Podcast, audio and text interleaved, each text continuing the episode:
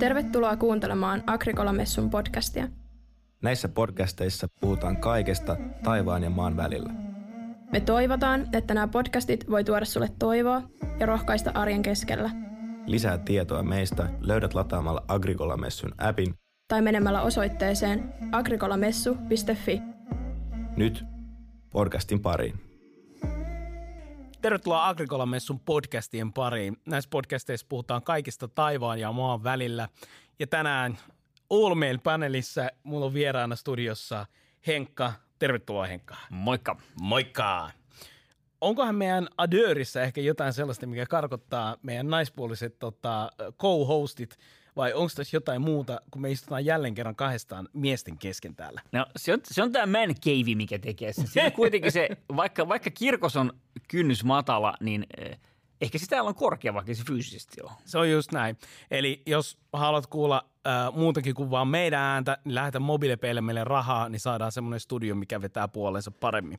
Ei puhuta tänään kuitenkaan studiosta, puhutaan tänään äh, jollain tavalla ehkä rock'n'roll musiikin historiasta ja tietyllä tavalla totta kai myös Jumalasta.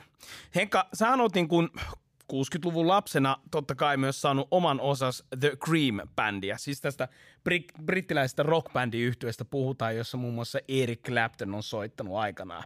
Ja tämä on varmaan tämmöisten kolmihenkisten bändien niin kuin semmoinen yksi suurimpia ikoneita koko rockhistoriassa. Uh, eikä samalla tavalla, jos vertaa, niin kristiuskossa on kolmiyhteinen Jumala. On siis vähän niin kuin se Eric Clapton, eli Jumala, joka kaikki vähän niin kuin hyväksyy, että joo, se on olemassa, joo, Eric Clapton osaa soittaa. No, sit siellä on myös basisti kautta laulaja Jack Bruce, eli Jeesus, no molemmista jengi on kuulu ainakin. Mutta sitten on pyhä henki.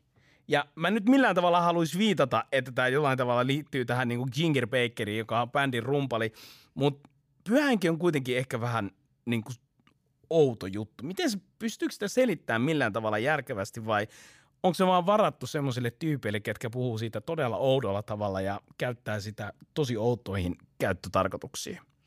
Joo, mä rupesin ensiksi tuossa kelaamaan, kun mä kuulin, ku, kuulin tuossa niin johdannon, niin mä rupesin miettimään, että onko 60-luvulla Britanniassa tehty mitään merkittäviä autoja. Mutta tota, kun mennään, mennään, mennään, mennään kuitenkin asiaan, joo, kyllä se tota, Pyhän hengen yksi niin haasteesta on se että, se, että musta tuntuu, että siihen ehkä kaikki eniten liittyy semmoinen kuva pölyisestä albapäällä tehtävästä jonkinlaista kirkollisesta riitistä, missä niin kuin aina kyllä todetaan se pyhä henki, mutta, mutta se, se on niin kuin tavallaan tosissaan se, se Ginger Baker, kaikkein niin kuin vaikeiten hahmotettava, vaikka se on siellä taustalla. Mutta kyllä se äh, vähän tällaisen niin kuin vaikean jargonin mukaan, niin kyllä se on paras hahmottaa niin, että pyhä henki synnyttää uskoon.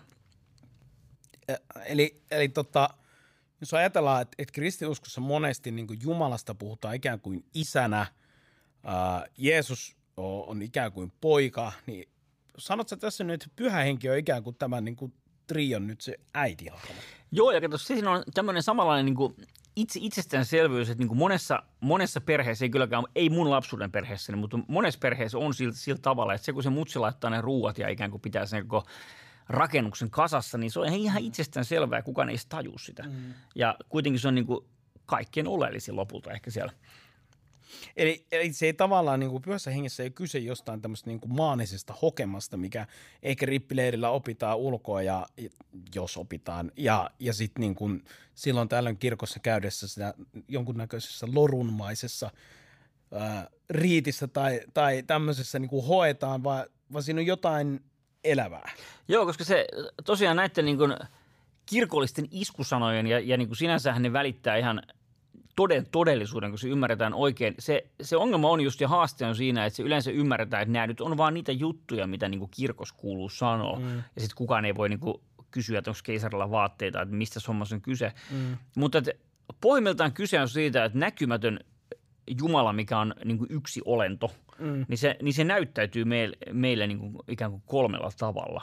Ja va, eh, ehkä siinä on muitakin tapoja, mutta nämä on ainakin ne, mitä ihmiset voi hahmottaa. Eli, eli isä luode silloin, kun Jumala luo maailman, sitten poika silloin, kun poika lähetetään kertomaan, minkälaista taivaassa on, minkälainen isä on, ja sitten pyhä henki lähetetään tänne synnyttämään usko tähän kaikkeen. No jotenkin Jumala, joka synnyttää, niin tuntuu jotenkin vieläkin vaikeammalta käsittää.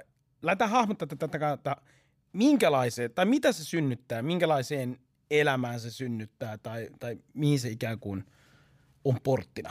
Ja tämä on varmasti kaikkien, kaikkien niin ole, oleellisin homma, homma tässä, koska toi pitää tosissaan se toi pintataso, se teologiset määritelmät, se jargoni pitää niin kuin tavallaan, tavallaan unohtaa. Mm. No raamatussa, jos sä katsot siinä vaiheessa, kun pyhähenki apostolien tekojen alussa ilmestyy tai vuodatetaan perinteisesti tapana sanoa maan päälle, niin silloin tapahtuu aina jotain yllättävää. Mm. Ja mä ajattelen, että, että, että, että niin kuin mielenkiintoisinta tässä varmaan, varsinkin meidän, meidän ajan kannalta, koska on niin hirveän paljon kristin uskoa, erilaisia vaiheita takana, niin on mun mielestä se, että Jumalan halu on se, että ihmisen elämä uudistuu, syntyy uudestaan, niin kuin sanotaan. Se tapahtuu ainoastaan pyhän hengen vaikutuksesta, sitä ei voi pusertaa itsestään.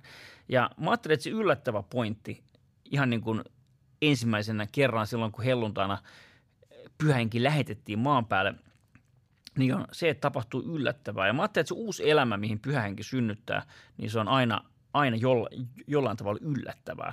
Se rikkoo sen ajan muottia. Silloin, kun se toteutuu parhaimmillaan, niin, niin siinä on jotain tosi kirkasta ja sellaista, minkä kaikki huomaa, koska se on Jumalasta syntynyttä aika kova. Eli voidaan sanoa, että ikään kuin, niin kuin aikansa Cream, joka yhdisti niin kuin blues-rockia, psykedeellistä rockia, hard rockia, jatsia ja oli varmaan jonkunnäköisen heavy-musiikin edelläkävijä. Se loi jotain uutta ja yllättävää, niin samalla tavalla myös kolmiyhteinen Jumala, Isä, Poika ja nimenomaan tänään puhuttu Pyhä Henki synnyttää jotain uutta ja ihmeellistä. On, koska siis silloin kun ne pääsee studioon, niille annetaan niin kuin vapaat kädet sun, sun huoneessasi niin sanotusti, niin silloin tapahtuu jos se kaikki luomisvoima päästään irti, niin tapahtuu aina jotain yllättävää. Ja silloin syntyy legendoita. Erittäin kova. Kohti legendoita siis. No nyt meidän jokaisessa podcastissa käsitellään myös tietysti autoihin liittyvää kysymystä, koska tämä autoihin liittyvä juttu on henkaa sydäntä lähellä. Ää, kun tätä podcastia nautetaan, niin vielä ei ole lunta, vielä ei ole pakkasta, pimeätä kyllä on, mutta sitä kohti ollaan menossa, vähän niin kuin Game of Thronesissa. Ää, siellä ei ollut autoja, meillä on autoja ja autoja täytyy varmistaa ja valmistaa talveen varten tietysti talvirenkailla. Nyt tulee elämä ja kuoleman kysymys. Kitkat vai renkaat? Tässä on pari juttu.